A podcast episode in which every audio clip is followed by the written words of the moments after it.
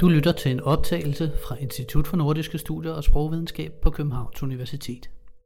Denne optagelse er en samtale mellem lektor Sofie Vennerscheid og forfatter Thijs Ørntoft, som også læser op fra sin roman Solar fra 2018.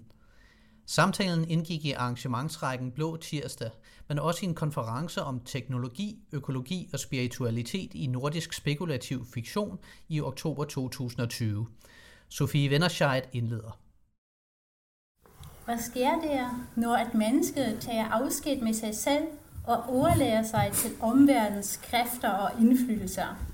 Thijs Ørntoft fortæller i sin roman Solar om en ung mand, der ikke længere prøver at finde det, som holder verden sammen, men i stedet fremprovokerer den sammenbrydning. Eller er det bare den virtuelle og den faktiske verden, som her kollapser? Romanen indbyder til en mærkelig rejse, som vi i dag vil prøve at gå sammen med Thijs Ørntoft. Velkommen, Thijs. Vi glæder os rigtig meget, at du er her. Tak for det.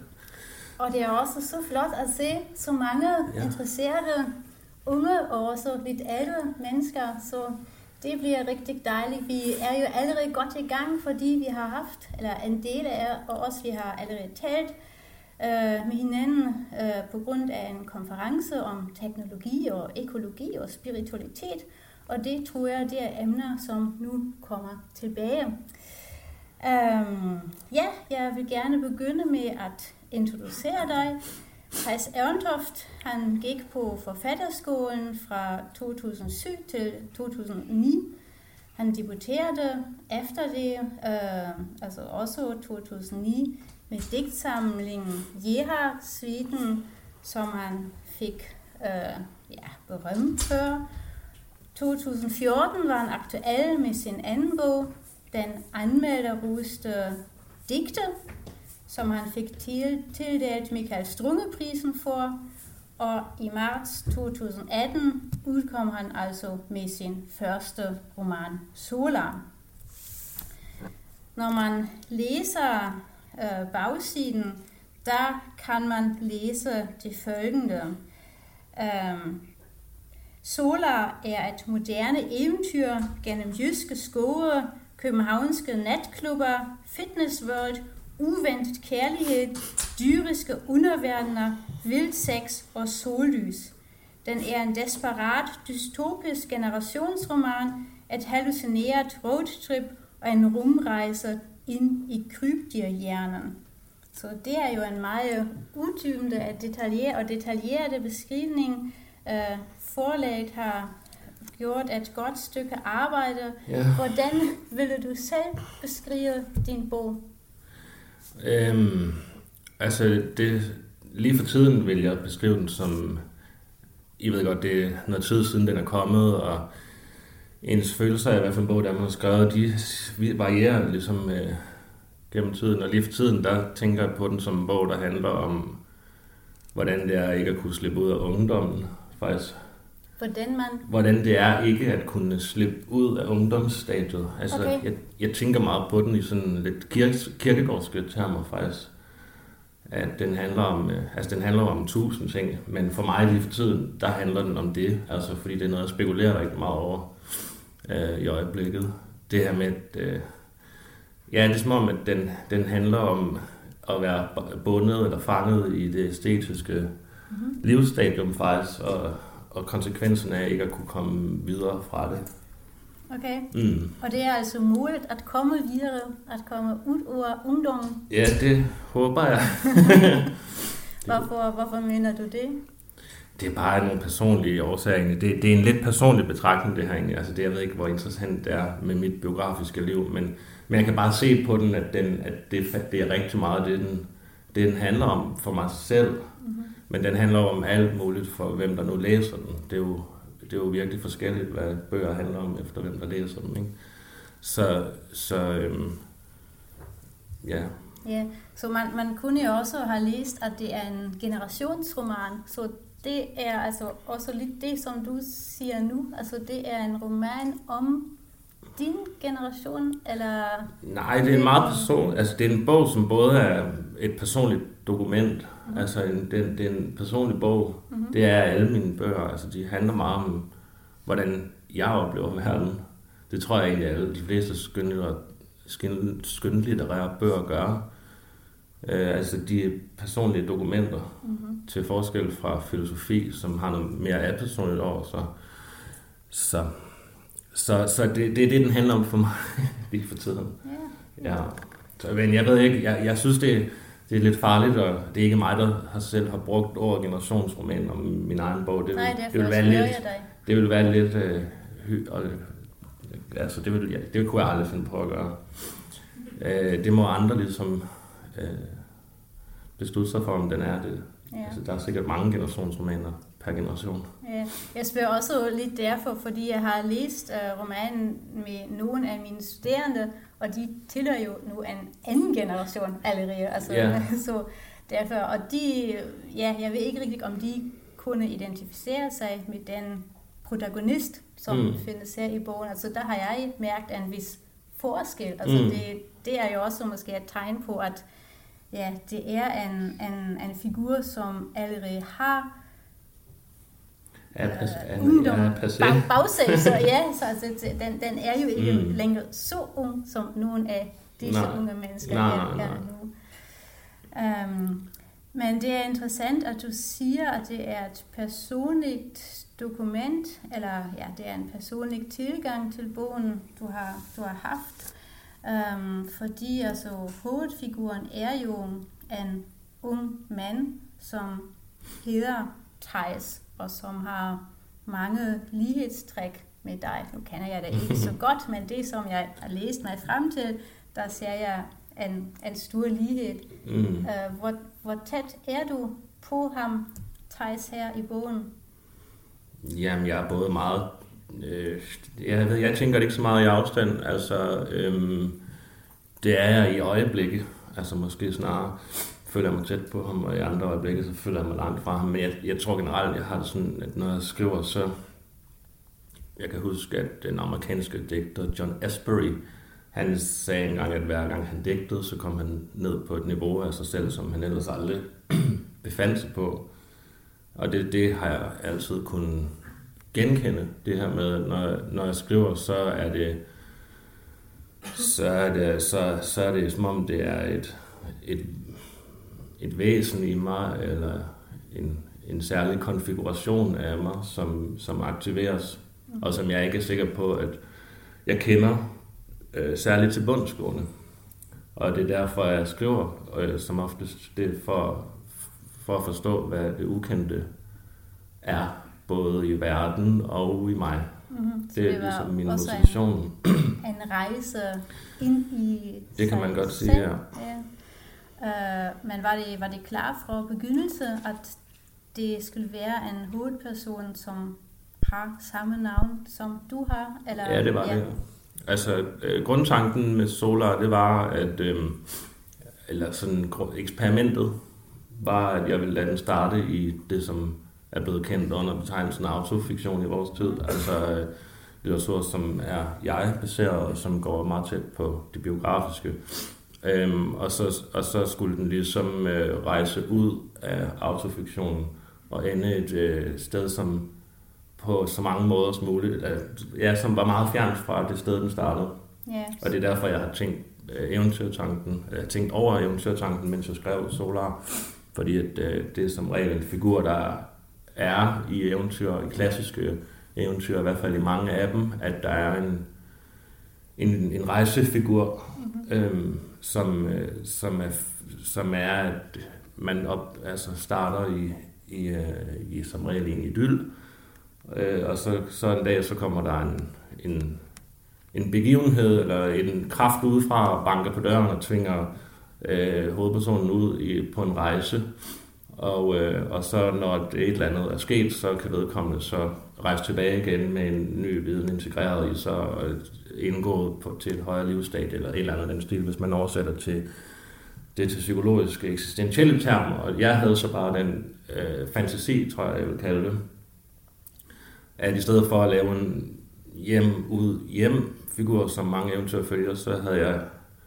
øh, lyst til at lave en figur, som var hjem ud ud ud. Yeah nu var det næsten som om du har læst mine tanker, hvad, hvad det, det ja. ville have været mit næste spørgsmål, men det er ja. jo også ret tydeligt. Altså, vi har en mm. roman, som består af tre dele, og så har man så en ret typisk struktur, kan man sige, men det er jo alligevel ikke en dannelsesroman, tværtom, så det er mere en, ja, hvad skal man sige, en, en opløsningsroman, eller måske også en undergangsroman, eller altså i hvert fald har man i slutningen af bogen, har man ikke længere en fast og afsluttet karakter. Så mm. den gik i opløsning, eller jeg har læst bogen på den måde. Mm. Er det... Jamen, det kan jeg godt følge. Altså, jeg tror, at øhm, øh, det, det kan jeg godt følge. Ja, der, altså, det er en form for... Øh, altså, identiteten forsvinder gradvist mere og mere ud gennem romanen. Altså, det er i hvert fald sådan, som jeg selv har oplevet det, da jeg skrev det, at, øh, at det endte et stort set identitetsløst sted, nærmest et umenneskeligt sted. Mm-hmm. Altså, det er som om, den ender i noget krø, altså, ja, i dyreriget på en måde. Ja, det er jo også, altså, bogen hedder jo Solar. Uh, det er jo en titel, som giver mange associationer. Vil du, vil du sige noget om titlen? Hvad har du? så det er, yeah. det er jo også en lidt hemmelighedsfuld titel, så jeg ved ikke, om du har lyst at tale om den, eller om du vil, at den forbliver lidt... Jo, men jeg kan sagtens sige noget om det. Altså, det er også et svar, der varierer fra, fra hver gang jeg svarer på det, hvad, hvorfor den hedder det, men, men jeg tror, at, øh, at det er noget, som er blevet synligt for mig efter, at jeg, altså faktisk et stykke tid efter, jeg skrev den, øh, jeg skrev nogle essays til Weekendavisen for halv, hvad er det, halvandet år siden, tror jeg, øh, om de fire elementer, altså ild, vand, jord og luft. Og, øh, og da jeg sad og skrev ildessayet, der slog det mig lige pludselig, gud for helvede, det har noget at gøre med, altså fordi at solar, det er jo solens kraft, ikke? Øhm, og, det, og solen er ild. Og så forstod jeg lige pludselig, at jeg havde noget indeværende med ild i, i solar. Så på, og, og så sad jeg på det tidspunkt, hvor jeg skrev de her essays, og tænkte mig over, hvad, hvad de fire elementer, altså selvfølgelig så havde tænkt tænkte over for jeg sad og skrev om dem, og, øhm, og, øh, og så kunne jeg lige pludselig se, at de ting, jeg skrev om ild, som er, altså ild repræsenterer i, i, øh, i psykologiens øh, verden jo, øh, altså passion og lidenskab og, og, øhm, og ego øh, og, og kraft, altså ego-kraft og, og, og voldsomme energier simpelthen. Ikke? Og, det, og, og, og, og jeg tror, at jeg forstod lige pludselig, at solar også handler om, hvad der sker, hvis man har for meget ild i røven. ja, ja. Det, det er jo en, en, en voldsom bog, kan man sige. Altså, Jung, han siger jo, undskyld, Jung, han siger jo bare, det er jo så det, jeg skriver om i dag, han, han havde de der idéer om, at, at den ideelle, for at bruge det lidt øh, måske, psyke, er balanceret på den ene eller den anden eller den tredje måde. Ikke? Og det har noget at gøre med, at hvis man havde for meget ild, eller hvis man havde for meget vand, hvis man havde for meget luft eller jord, så, så skabte det forskellige problemer for den menneskelige psyke, og det er bare lige for rundt af det, som jeg forstod, ligesom at det er derfor, den ender galt, Solar. Så du mener, han har for meget ild? Ja, det tænkte jeg. For meget egenskab? Ja, for, meget, øh, ja, for mange af de ting, som ild er. Det kan være, der kommer en bog om, ja, altså det, det kunne være sjovt at skrive bøger om hvert element, har jeg så, så tænkt. Ikke? Men på den anden side er han jo også en ret passiv karakter. Altså ja, jeg vil ikke rigtigt. sige, at han er uden ild. Altså det, jeg har også opfattet ham, opfattet mm. ham som, altså han har meget energi, mm. men han ved ikke rigtig, hvad han skal gøre med mm. den energi, og så det, ja, bliver han meget passiv, og verden eller ja, verdens, omverdens kræfter tager over.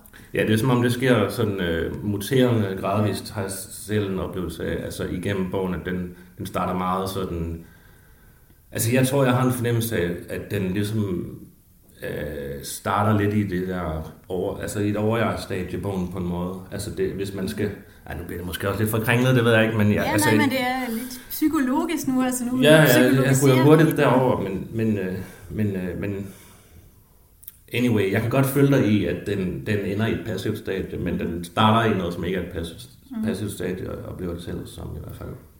Har du, har du en forklaring for, hvordan denne forandring sker? Altså, hvorfor forandrer han sig? Hvorfor går han ikke aktivt sin vej? Altså, nu har du, nu har du nævnt Kierkegaard, Mm. Og ja, de forskellige stadier, og der er det jo, altså man skal vælge og så videre, og det gør mm. man jo definitivt ikke. Nej, det er det med ikke at kunne, ja. ja. Vil han ikke, kan han ikke, eller reflekterer han overhovedet over det, eller sker det bare? Ja, det sker nok bare i bogen, ikke? Ja. Altså det, der, det, øhm, det, der sker helt konkret, er jo, at, øh, at der er den her vandringstur i begyndelsen af bogen, som, som er, øh, foregår ned gennem Jylland, og så er det tidlig sommer, der vedkommende, eller der hovedpersonen vender hjem til København, og så er der det her lidt, øh, jeg ved ikke om I kender det der med, at byen kan være lidt død i juli, hvis man er en af dem, der bliver hjemme. Øh, og ligesom stemningen bliver sådan lidt tør og udslukket, og, øh, og, der, og ting lukker på en Roskilde Festival, og så rejser folk væk og så videre. Og, og, og så kommer han hjem til den stemning, som der er i København, og så er det ligesom, så er det der, det sker. Altså, jeg tror, jeg havde, da jeg skrev, så, så, så havde jeg sådan en, en, jeg vidste, at jeg ville have ham her ud af sit, af sit velkendte liv. Mm-hmm. Men, jeg, men jeg sad hele tiden, mens jeg skrev og ledte efter, hvornår, hvornår opstår muligheden for den her, den her åbning, eller det, altså, hvor, hvor, hvordan kan det ruten ligesom tage fat, eller sådan noget. Og det, så, så skete det så bare sådan der i, i København. Men, men ja. ja. Skal vi helt enkelt læse noget, eller skal du børe med at begynde med at læse noget, og så ja, at de, der ikke har læst uh, teksten, så de får en fornemmelse for atmosfæren og det kan vi godt. stemmen i bogen.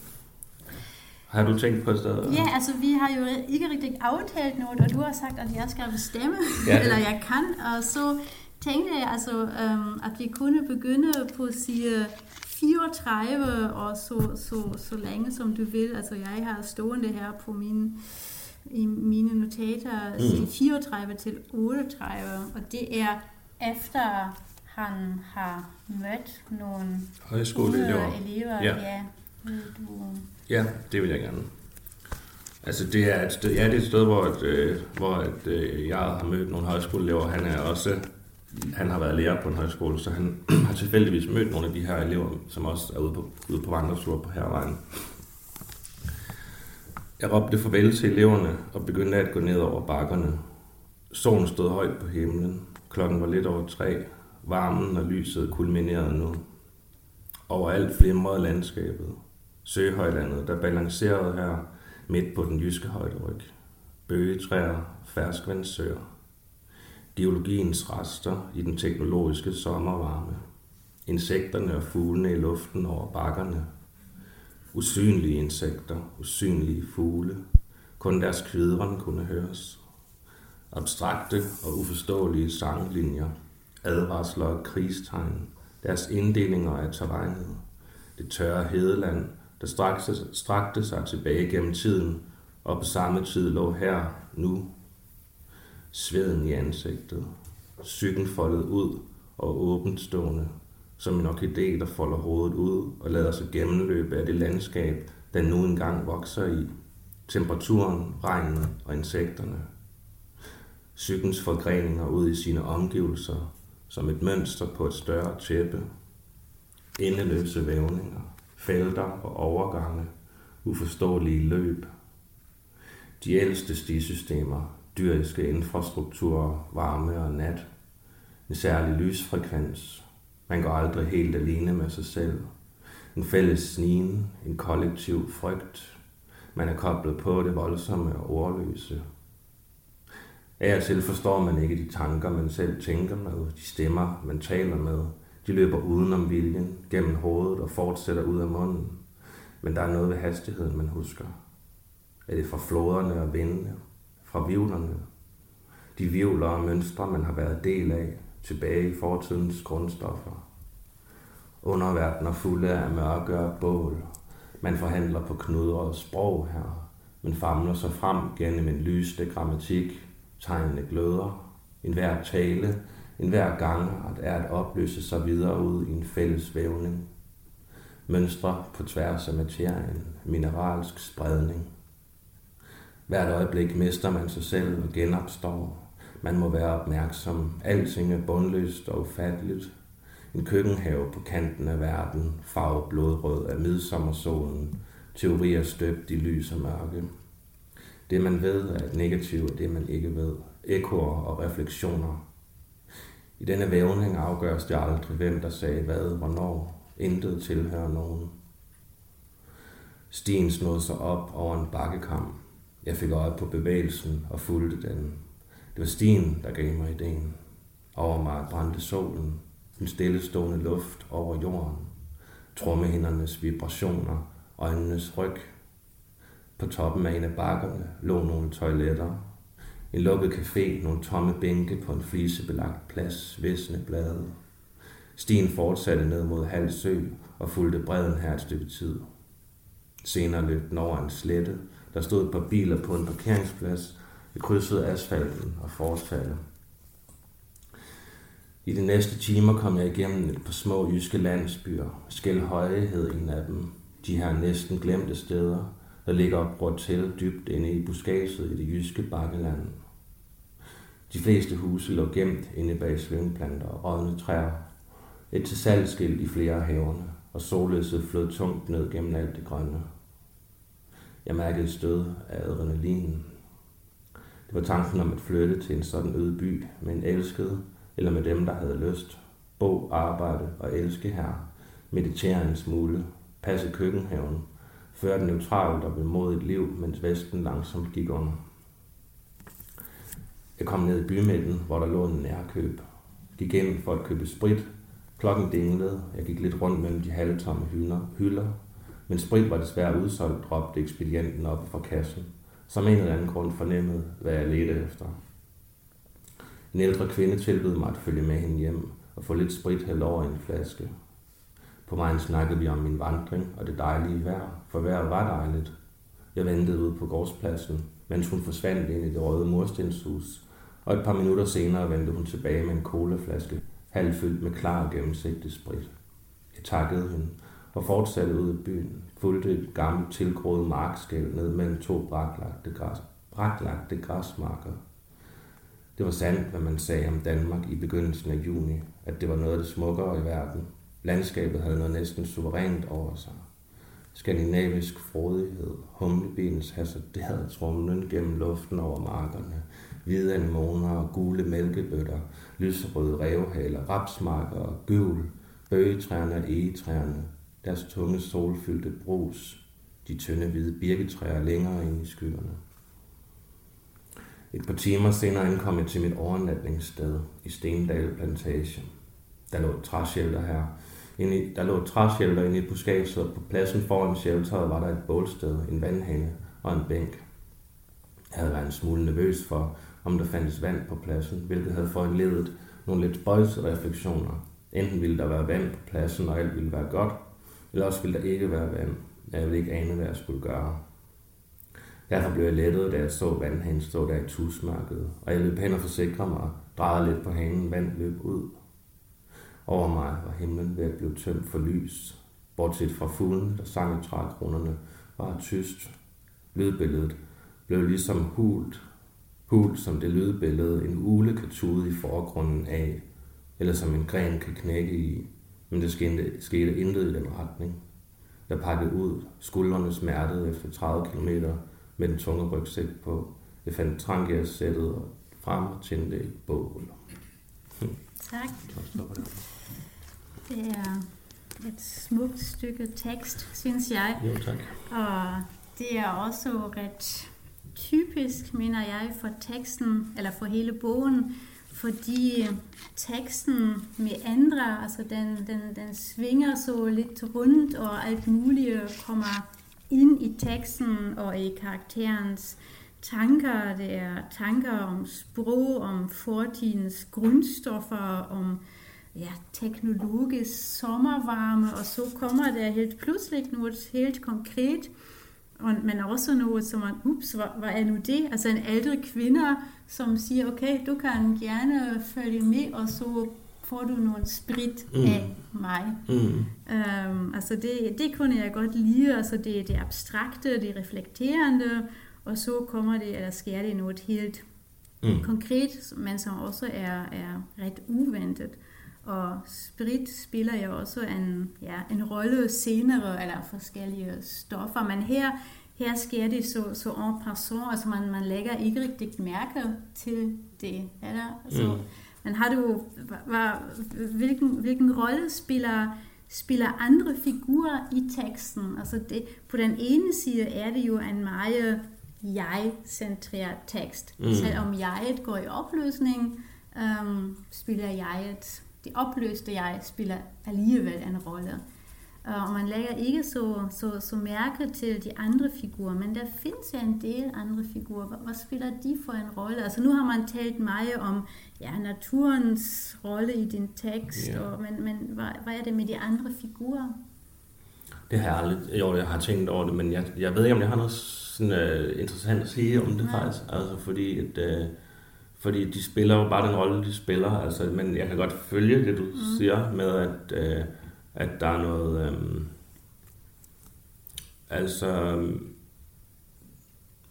det er som om, at det er nogle andre... Uh, normalt, eller ikke normalt, men i, i mange andre bøger, der er, det, der er det jo andre mennesker, som som øh, har handlingsrummet, mm. altså som har over, altså mennesker befolker et handlingsrum i mange bøger, og det gør de også i mit, men der er sådan det, som, som du siger, en meget, altså det er ligesom en person, det meget yeah. handler om, øhm, og det er som om det er nogle andre øh, ting end, end mennesker, der er begivenhedsudløsende i Solar, altså det tror jeg. Ja, eller kunne man måske sige, at de, at de står på, på samme niveau som, som yeah. alle andre yeah. elementer i ja, verden. Det tror jeg. Så det, er, det, det tror jeg, det, det, altså sådan har det nok, altså sådan, det, det siger nok noget om øh, måden, som jeg, jeg tror, jeg oplever verden på. Altså, øh, hvis jeg skal sige et eller andet om det, så, så er det jo, øh, det er noget, jeg har spekuleret meget over i forhold til at skrive digte og skrive prosa, fordi det er ligesom, for mig i hvert fald, to forskellige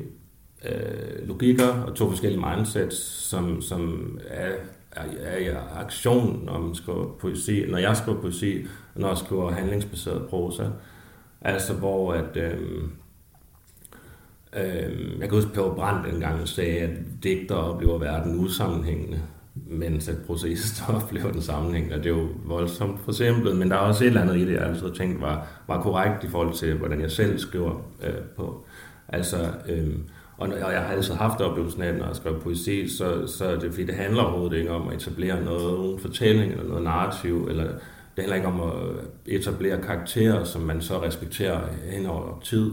Det handler om noget helt andet, om man skriver poesi, og der er det ligesom... Øhm, der er, det, der er det ligesom om, at man kan springe fra billede til billede, og fra tanke til tanke, og fra, og fra rum til rum, øh, uden, uden transportproblemer i poesi. Ikke? Mens at i prosa, der er man forpligtet på det, som øh, man skaber på en helt anden måde. Man er forpligtet til det i en tidsdimension, tror jeg, er en vægtig forskel mellem poesi og prosa, i hvert fald for mig. Og, øh, og, det, og, og det poetiske mindset, det, det er nok i virkeligheden det, som jeg i udgangspunktet har, hvor at, Altså det, det, det, det der med at opleve udsammenhænge, det har noget at gøre med, hvordan jeg tror, at hjernen hierarkiserer information på. Altså normalt, så, så vil man synes, at, man, at hvis der var et menneske, som talte til en, så var det det vigtigste i, øh, i sanseinformationen. Ikke? Og hvad, hvad vedkommende havde på at tøj, eller hvad der var i baggrunden, eller hvad for en lugt der var i det lokale, som øh, interaktionen fandt sted i, var sekundær information. Det er jo noget, vi hele tiden gør for at kunne, ja, vi hierarkiserer hele tiden i information for at kunne danne betydning overhovedet, tror jeg. Øh, men når man skriver poesi, så er det som om, at, at det der hierarki bliver af, aflyst på en måde. Og at alt er træder lige vigtigt frem. Duften i et lokale kan være lige så centralt som det menneske, der står og taler til dig. Mens at i, i romaner, der, der er det noget andet. I hvert fald hvis de er handlingsborgerne, hvilket Solar er. Og jeg, jeg, jeg tror så, at jeg har været optaget af at se, om det kunne lade sig gøre på min måde at smelte de to mindset sammen på, sådan så jeg både skrev en fortælling, men, men samtidig havde det her blik, som bare mit blik nok, altså hvor det, hvor det kan være lidt svært nogle gange at sige, dig, der snakker til mig, er vigtigere end det botaniske rum, vi står i, hvis vi nu forestiller sig, at vi stod ude i skoven. Der er det som om, at øh, at botanikken kan være lige så vigtig for mig som øh, som den, der taler, og det er ikke noget frivilligt. Det, det, kan ikke, det er ikke altid specielt behageligt i øvrigt, men, men, øh, men det kan være meget sjovt, når man skriver. Ja. Det er så derfor, jeg skriver. Ja, det, er, det, er, det er spændende, øh, hvordan du forklarer det, fordi altså, når man læser en roman, der har man jo forventninger, altså at det, at det skal findes en, en handling og en, en hovedkarakter og bikarakter, og de interagerer med hinanden, og de, ja. det gør de her altså egentlig ikke. Nej, den Men, handler nok også meget om ensomhed egentlig, ja, tror jeg. Det, det, det var også min opfattelse. Altså de, de forskellige figurer, de, de dykker op, mm. og protagonisten, han er ikke særligt interesseret i at skabe en relation nej, til Nej, ellers så frygter han det. det, det det er altså svært. også når man tænker på hans kæreste, altså det er jo en, ja, et intens forhold, men når det ja, mm. slutter, så slutter det bare. Altså mm. det er ikke en stor katastrofe, nej, eller så nej. det bare, ja, det bare forsvinder. Mm. Um, yeah.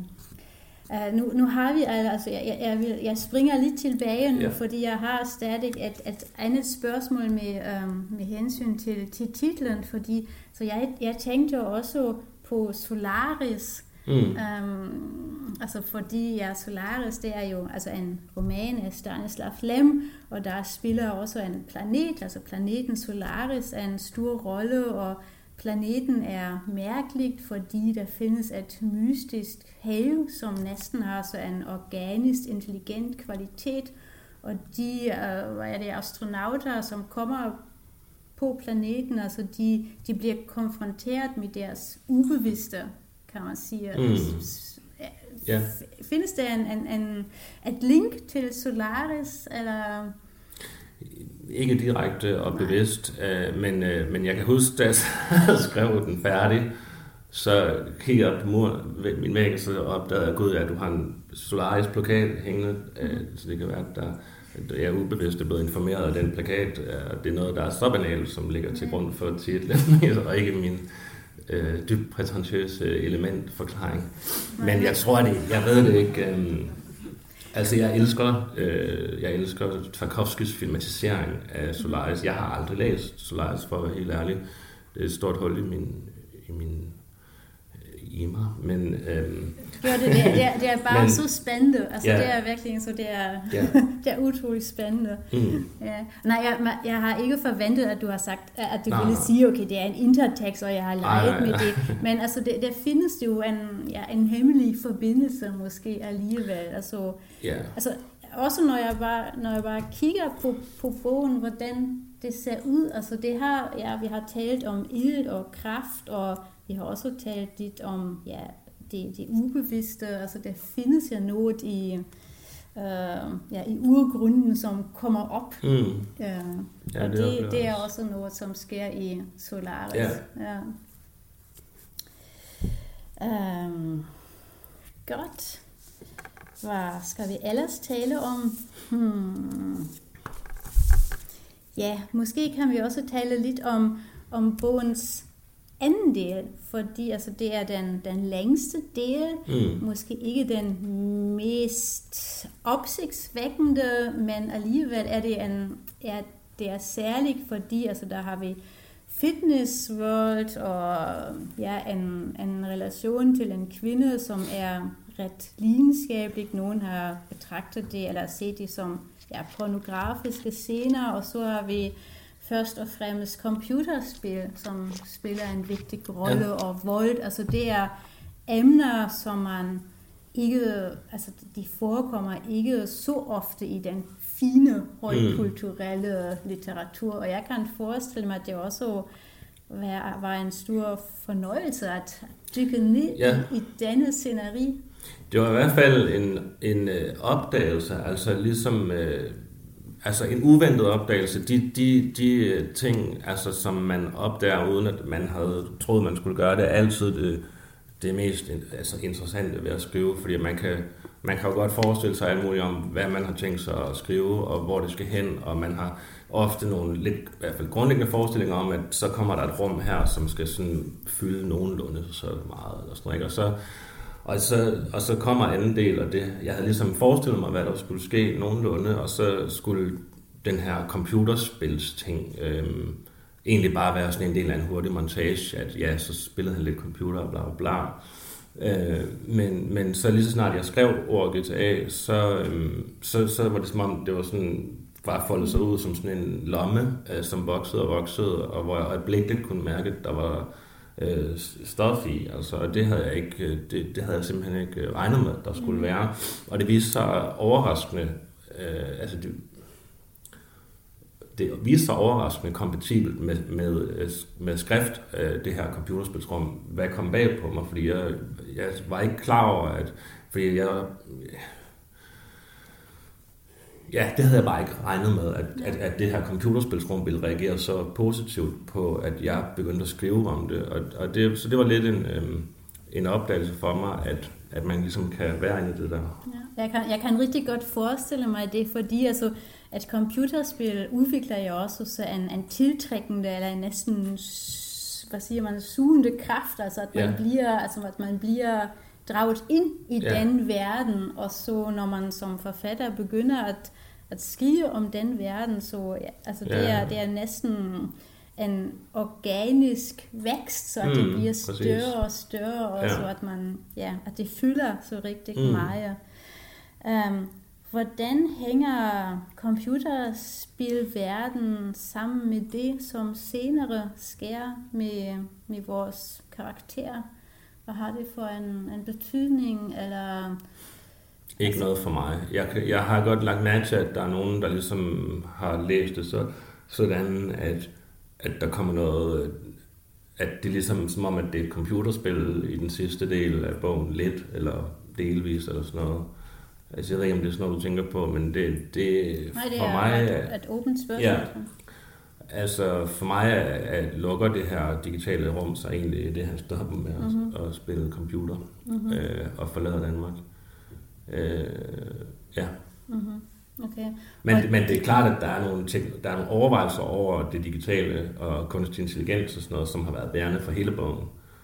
Øh, det, det, det, det, det er så lidt spring for det der med computerspillet, men altså i forhold til det digitale og så mm-hmm. det, det er vel også det, du Nej, jeg har, jeg har ikke haft en, nej. altså det var ikke et, et modrettet spørgsmål, nej, nej. men vi kan gerne gå videre i den retning, ja. fordi altså det er selvfølgelig også noget, som ja, interesserer mange, altså teknologi og det digitale, og nu siger du kunstig intelligens, men det, det forekommer ikke nogen kunstig intelligens i bogen, eller har jeg misopfattet noget? Ja, der, men der er nogle...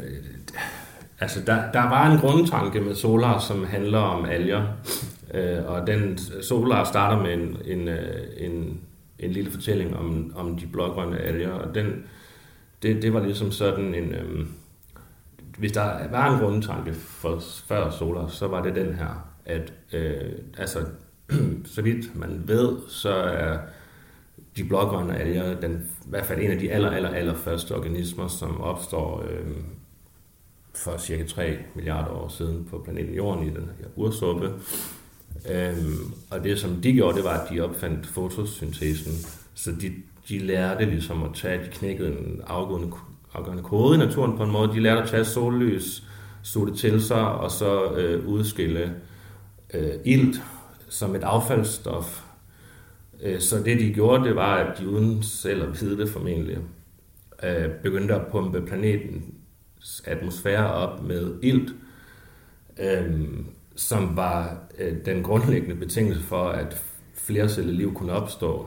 Men samtidig med, at de på den måde grundlagde mulighedsbetingelserne for fremkomsten af flercellet liv, så øh, var ilten, eller den er en gift for mange af de her encellede organismer, som levede på det her tidspunkt. Øh, og de satte faktisk gang i den første store uddøen, der var på jorden, de her blågrønne fordi de udledte ilt, og det kan mange af de her encellede organismer ikke tåle. Og det synes jeg er interessant, det her med, at du har en primitiv organisme i starten af livets historie, som på samme tid grundlægger mulighedsbetingelserne for, for, for mere komplekst liv end dem selv, samtidig med, at de udleder en giftart, som slår alt omkring dem ihjel. Okay. Hvad minder det om? Det minder mig om menneskeaben, øh, som på samme måde har øh, overtaget på mange måder planeten Jorden, ligesom de blågrønne alger havde og øh, øh, suger sollys til sig, øh, og som et affaldsstof i overført betydning for vores øh, civilisations tilstedeværelse udleder CO2, som er en giftart for både os selv øh, og for mange væsener omkring os. Samtidig med det, så er vi i gang med at bygge det her mystiske, højteknologiske, digitale rum, hvor at algoritmer muligvis er en prototype på, på nyt, nye former, nye for, simple livsformer, som kunne svare til alger eller noget stil, altså i et helt nyt artificielt dyrerige, som på en eller anden måde muligvis vil udvikle sig ud i så stor en kompleksitet, så det vil komme til at virke som om, at vi var lige så primitive, som algerne er i vores øjne. Okay. Så det var ligesom altså grundtanken faktisk altså, for Solar, ja, det... at, at, at, og det er også, altså, det snakker de også om til sidst i bogen, det her med, at hvad er det, der er i gang med at ske med hele det her digitale, og Ja. ja, det er jo figuren Diago, som kommer med så meget sofistikerede forklaringer om det hele. Yeah. Og det er jo også mærkeligt, fordi altså, du præsenterer, eller, eller bogen præsenterer Diago som en ja, lidt stupid person, eller jeg har opfattet ham som en, en sådan, og så pludselig udvikler han sig til en øh, super ja. hjerne. Det er jo fordi, de tager en trylledrik. Ja, ja. Det, er, det er også, altså magi, det... magi spiller jo også ja. en, en, en vis rolle i teksten, altså, og det er, det er også en fantastisk scene. Jeg er altid øh, meget nervøs for, om folk har, hvor mange der egentlig har forstået det der med trylledrik, fordi selv min redaktør var sådan, de var også sådan lidt, han bliver meget klog lige pludselig, Jago der, og så, jamen, I har godt forstået, at de tager en trylledrik, ikke? Sådan, åh, oh, jo, jo. Oh, det. Men det er jo ikke hvilken drik som helst, altså det er jo altså den, øh, den drik, som, som øh, Thijs drikker, det er, nu tror jeg ikke, at jeg kan huske det konkret, øh, Ej, det er også... Værvel, Værvel, nu yeah. har, har vi brug for vores islandske ekspert her. Hvad er det nu, ja? Værkel mere. jeg kan ikke huske det. Erik, hvad drikker de? Det er ikke så vigtigt, tror jeg. Det, ja, det er, det, er, det er vildt vigtigt. Okay. Altså. okay.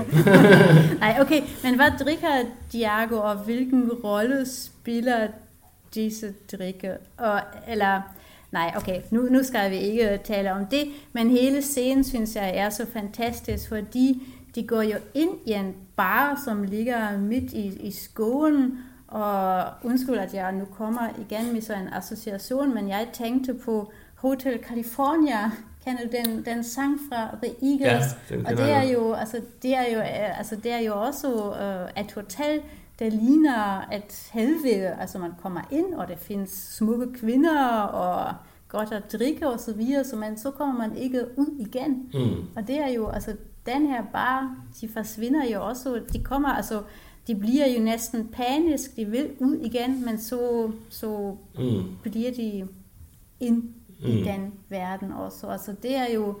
Ja, altså jeg tror, den opstår, der opstår for mig et psykedelisk trip til sidst i Solar. Altså det, det, det er sådan, jeg vil sige det i, i rationelle termer.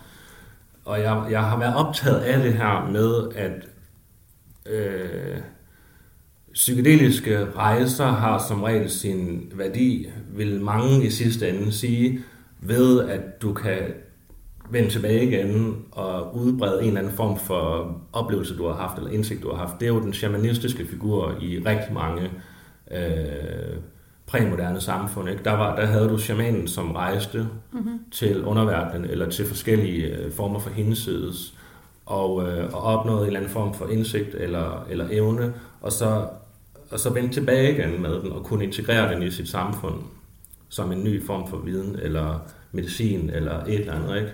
Ja, men de kan... Og jeg, jeg, jeg, jeg, for mig er Solar en bog, som, som, hvor det psykedeliske trip ikke vender tilbage igen. Ja, lige præcis, og, og, og jeg ved ikke, hvorfor jeg er så draget af den tanke, men det er jeg bare, altså. Mm-hmm.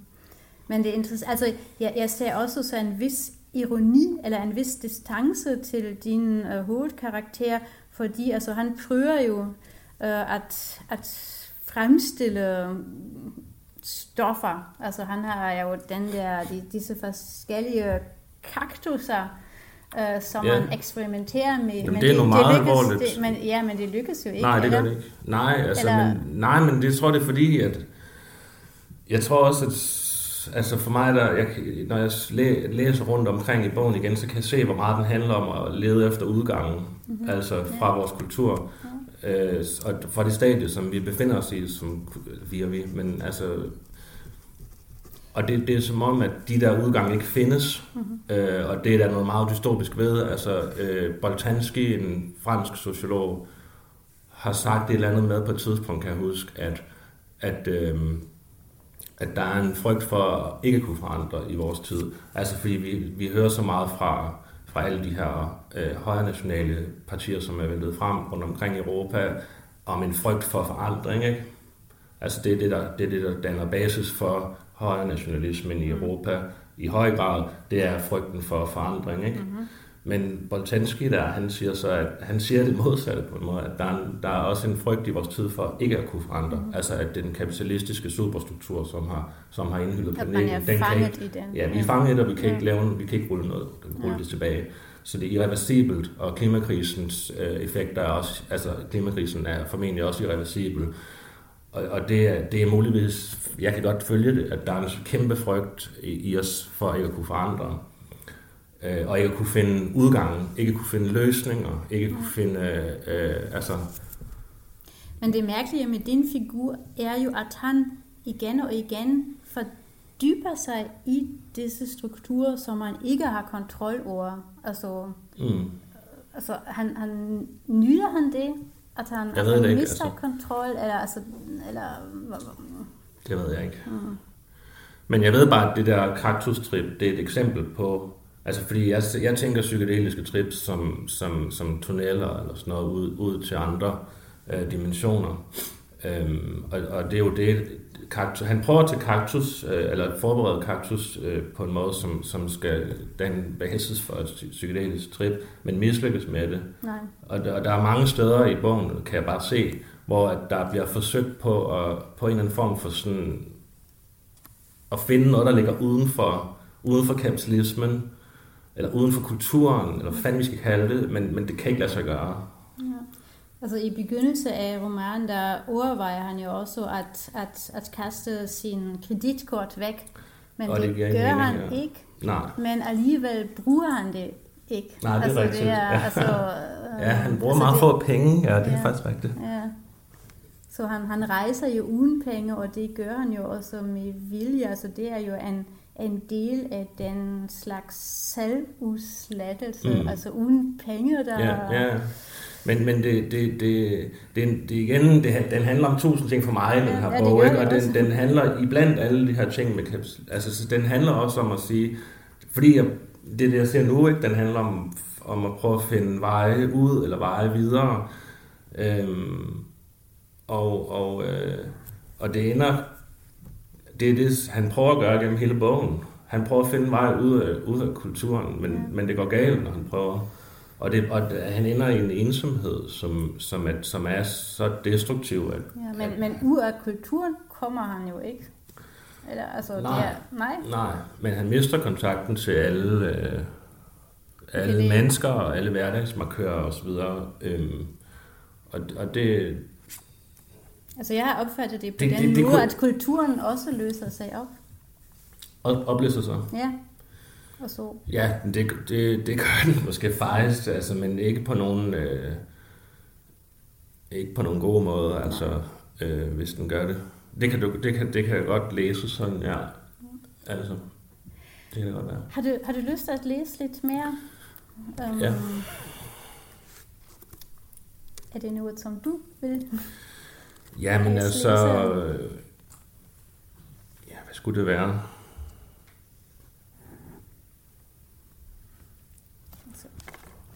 Du har ikke et forslag? Jeg jo, ja, jeg, har, jeg har, men jeg, altså, som sagt, altså, jeg kan godt lide den scene kan... i, i baren, det, Jamen, som det jeg kalder Hotel California. Jeg tror, det er siger 2000, øh, kvart, sorry, 200, 280. 280. Side 10.347. Ja, så det, det findes ikke nogen udgang. Det er ikke, så det er, det er ikke man begynder yes, fra. Hvad sagde 287? Øh, det tror jeg, ja. Eller? Det er fra den aller sidste køretur.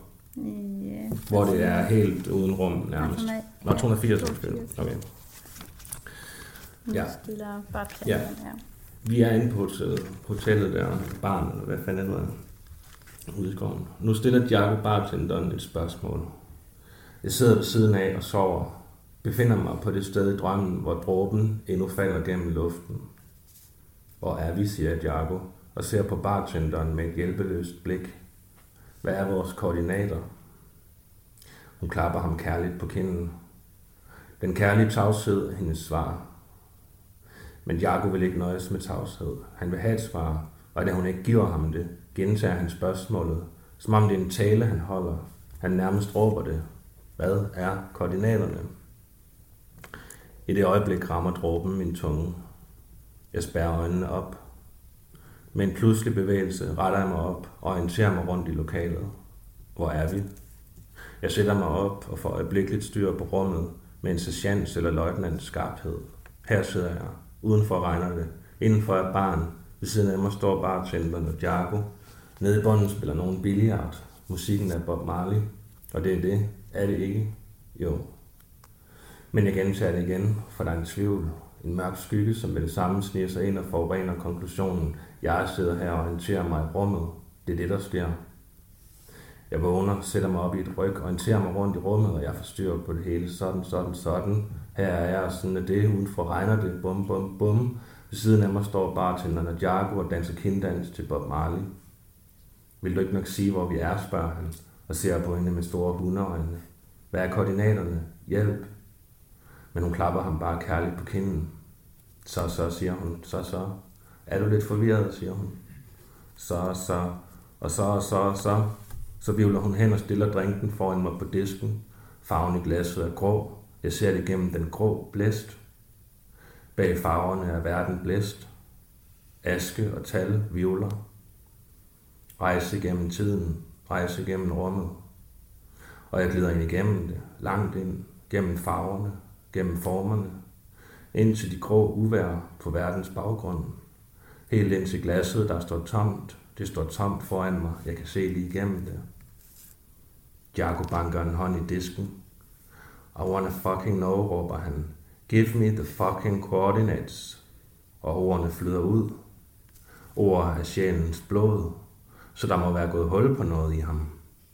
Ordene løber ud af munden på ham og drøber ned i handlingen. De blander sig i vivlerne. Det flyder afsted, vi er flydende. Vi flyder i de lysende farver. Jeg ser den sorte panda igen. Den står og smiler til mig mellem bregnerne inde på bredden. Vil den springe i og flå os? Eller er det det hævn nok? Fuglen flyver rundt og skraber over os. Wanna fucking know, wanna fucking know. Det er min fugl, siger hun, og klapper Jacob blidt på kinden. Og det var den, der opdagede kattedyret, ikke jer. Så forstår du det om sider nu, siger hun. Du er ikke værdig til vores viden, for du er blot en lille menneskeabe. Og hvis jeg fortæller dig de større sandheder, end din hjerne er skabt til, så smelter du på stedet. Ha, ha, ha. Hun klapper ham på kinden. Hun klapper ham på kinden igen og igen, først kærligt, så hårdt, så hårdere og hårdere. Hun slår ham indtil kinderne bløder. Så falder han om og ligger stille på gulvet. Men gulvet ligger ikke stille. Det flyder. Alting flyder. Gulvet driver med floden som en tømmerflåde. Gulvet er en tømmerflåde på floden. Alt flyder. Vandet skvulper op gennem brædderne. Skoven omkring os. Her er intet gulv. Er hun en hekse? Ja, det, det var tanken, ja. mm. hmm. Okay. For at gøre en hekse i en roman fra i dag. Mm. Hvad, hvad, hvad, hvad, hvad, altså?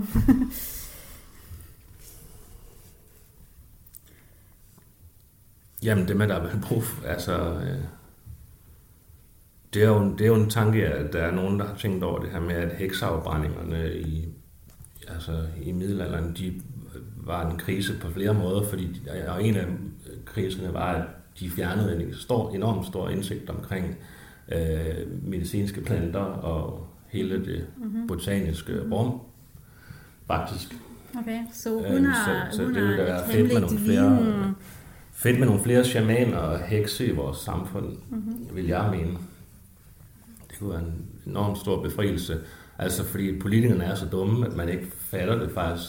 Jeg, jeg stod på, øh, på folkemødet på Bornholm sidste år, øh, og så, jeg ved ikke, om det er en fed historie, det er men jeg kan bare huske, at det, at det, var, så, det var så sigende for mig, for hvordan politikere fungerer på, at øh, jeg havde skrevet det her, et af de her elementessay, som handlede om valg, og der foreslog jeg i slutningen af essayet, at politikerne burde begynde at meditere hver morgen, øh, før, de begyndte, før de gav sig til at lovgive ind, i Christians, ind på Christiansborg. Altså de simpelthen satte sig i en form for ritual og holdt, tog hinanden i hænderne og lukkede øjnene og mediterede øh, ud fra den betragtning, at det er at de er lovgiver, de, er, de administrerer liv, så det er ret vigtigt, det de har gang i derinde. Ikke? Så lidt fællesskabsfølelse vil måske være på sin plads, og lidt dybsindig refleksion. Og så, så præsenterede Mogens Jensen for det. Øh, jeg tænkte, nu har jeg chancen. Jeg stod i sådan en mærkelig debat der på folkemødet, og jeg vidste ikke, hvad jeg skulle sige. Så jeg spurgte ham bare, kunne det ikke være en idé, at I begyndte at meditere? Han er, hvad er det, han er? Han blev ikke kulturminister, men det troede han, han skulle blive på det tidspunkt der. Men øhm, eller så havde han lige fundet ud af, at han ikke blev det alligevel, det kan faktisk ikke Men, så, men så, så grinede han bare, så, og så ja, det kunne da være sjovt, og vi synger morgensang en gang imellem, og så begyndte han bare at øve løs som, med sin sædvanlige. Så han tog slet ikke ind. Og der, det, jeg savner jo virkelig, øhm, altså fordi det, det er tit sådan nogle, det er tit sådan nogle, så bliver man, altså, hvor folk spørger, hvad, hvad kan vi, altså, det bliver jævne spurgt om, og sådan noget. Jeg vil, jeg vil synes, det vil være en, en god ting, hvis, hvis uh, der kom nogle helt andre typer ind og mixede sig op med det der bizarre uh, persongalleri, som befolker Christiansborg. Vil du stille op? Jeg vil ikke stille op, fordi jeg tror ikke, jeg, altså, jeg er for meget en drømmer, tror jeg. Altså, øhm, jeg, er for, jeg, jeg drømmer for meget, og jeg har ikke mine, mine lige, det er bare lige den der med meditation, den tænker jeg, den er sgu da god. Altså, hvor, hvor, fordi det er så nemt at omsætte den. Når vi, nu, når vi nu taler politik, altså bogen har jo også en, en pointe, altså den begynder jo i sommeren 2016, og så er det Trump og valg og så videre, altså uh, apropos idiot. Og nu, nu, nu er det fire år senere, og så mm. har vi ham igen. Altså, han er jo ja, også en slags... Donald Trump. Ja, ja. så, ja, han er jo en form for trickster. Ja. ja, det, type, kan man sige. Ja de dukker altid op i øh, store krisetider og skaber kaos.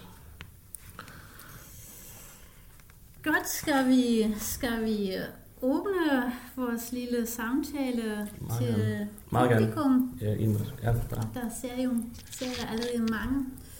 Skal vi begynde her? Ja, øhm, altså apropos der med det politiske også, ikke? et slogan for den her udgivelse var jo nærmest øh, det private er ikke politisk, det private er planetarisk. Mm-hmm. Og det blev jo problematiseret for nylig. Ja, det så jeg godt, ja. Ja, af alle steder, så på Simon Pasternaks ja. Facebook-side. Ja. Øh, Alia Marie Løbentin, der undrer sig over, hvorfor det planetariske udelukker det politiske, så det er egentlig ikke mit spørgsmål. Det er Løbentins ja. fra Eika, som også tilslutter sig. Mm.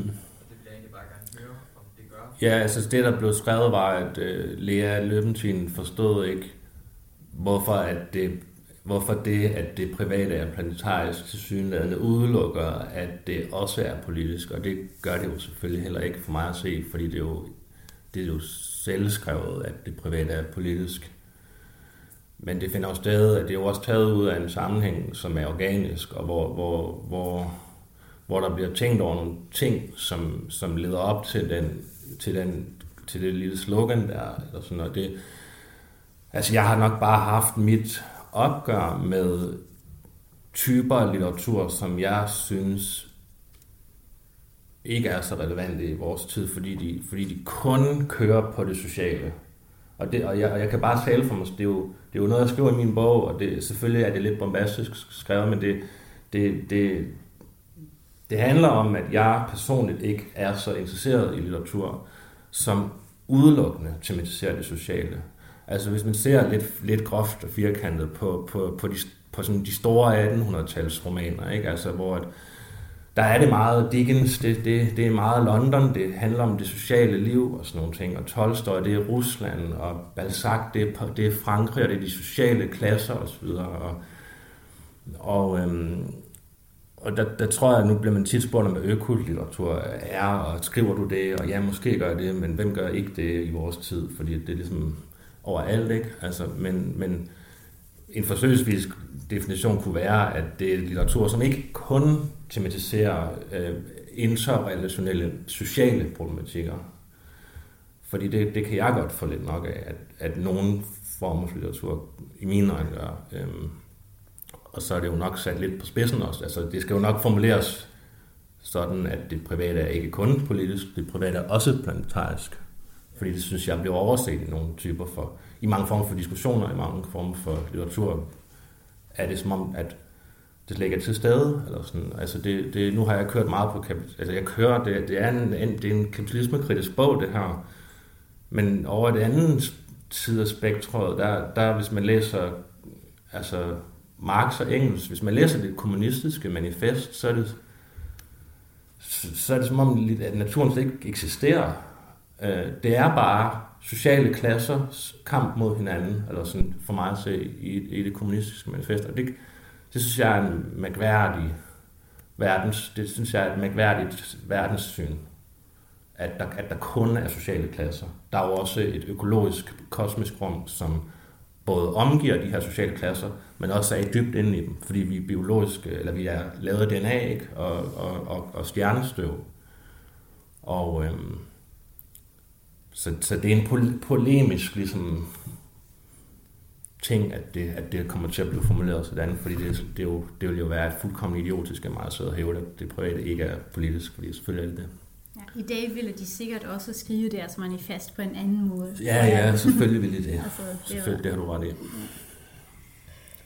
Okay, jeg tror næsten, at vi, vi, vi stopper her og siger øh, stort tak, at du har været her og har Selv læst tak. og talt med os. Uh, så ja, ja, tak. det var en fornøjelse. Tak.